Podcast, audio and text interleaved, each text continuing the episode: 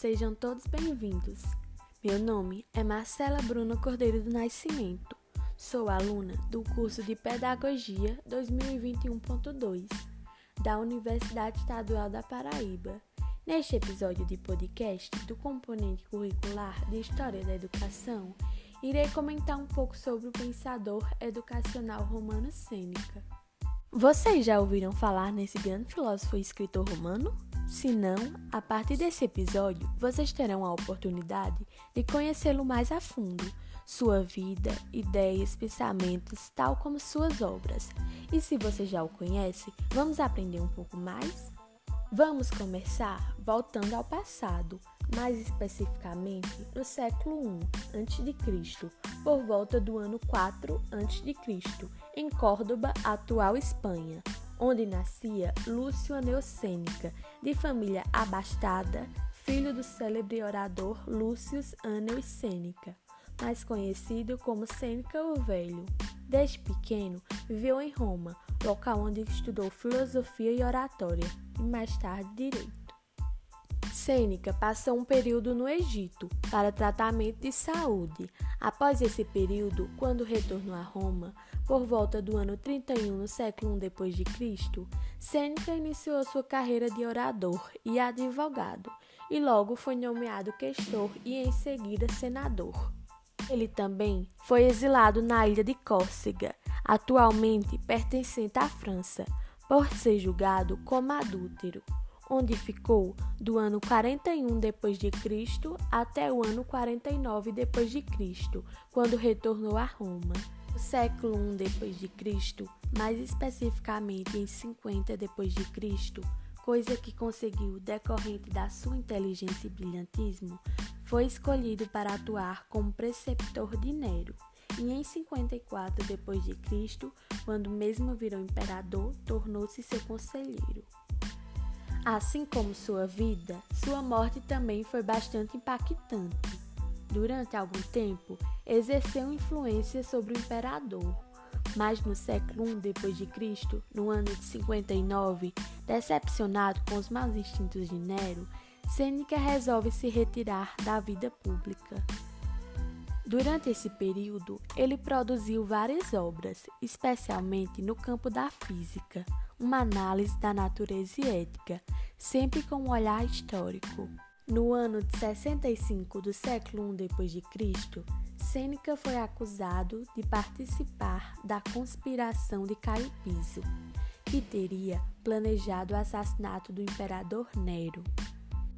Recebeu de Nero a ordem de suicidar-se e em Roma, no século I Cristo, mais especificamente no dia 12 de abril do ano de 65, executou o suicídio, cortando os pulsos na presença dos amigos, sendo seguido por sua esposa, que também se suicidou.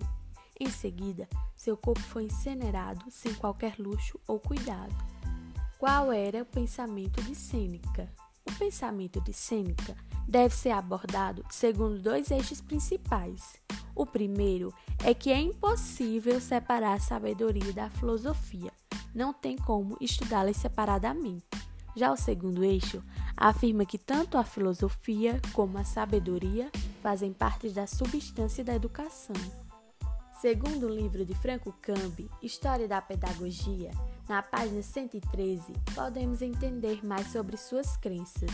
E lá vamos ver que em seus estudos, Sêneca sempre buscou dar ênfase à questão moral, acreditando que existia com bases na razão um princípio divino que detinha todo o poder, como Logos, que consistia na base dos estoicos, priorizando sempre a ética de igualdade e do amor universal. Entendia ela como um passaporte para a felicidade. No que diz respeito ao seu pensamento filosófico, sempre se mostrou aberto a ouvir todas as vozes, em busca da verdade e priorizando a razão, considerado assim eclético. Qual era a visão da educação e da filosofia senequiana?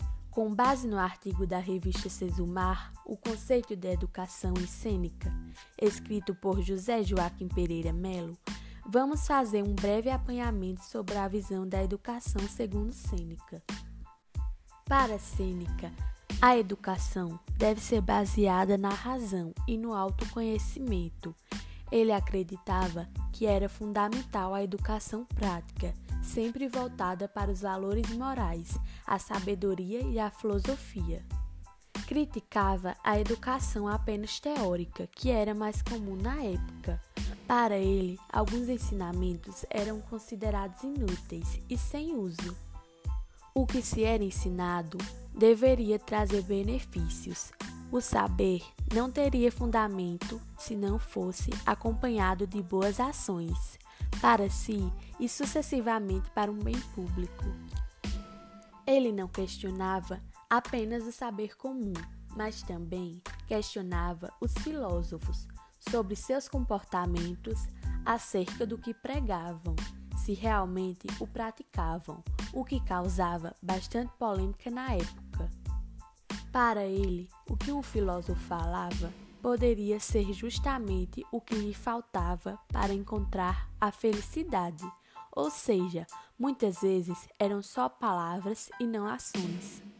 Assim como grandes filósofos, Sêneca também foi considerado uma figura polêmica e controversa, pois, segundo muitos, sua vida era o oposto do que ele defendia e ele vivia justamente o que julgava nos outros filósofos. Sêneca pregava contra a riqueza e foi considerado um dos homens mais ricos de Roma, por exemplo.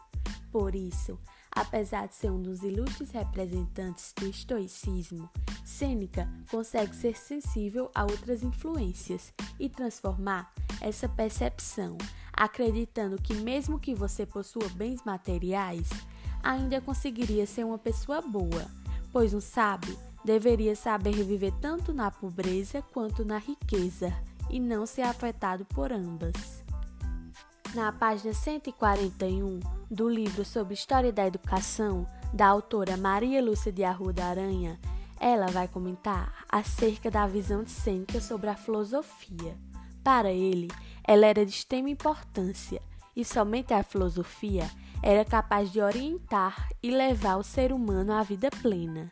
Segundo ele, o sinônimo de felicidade era somente a tranquilidade da alma.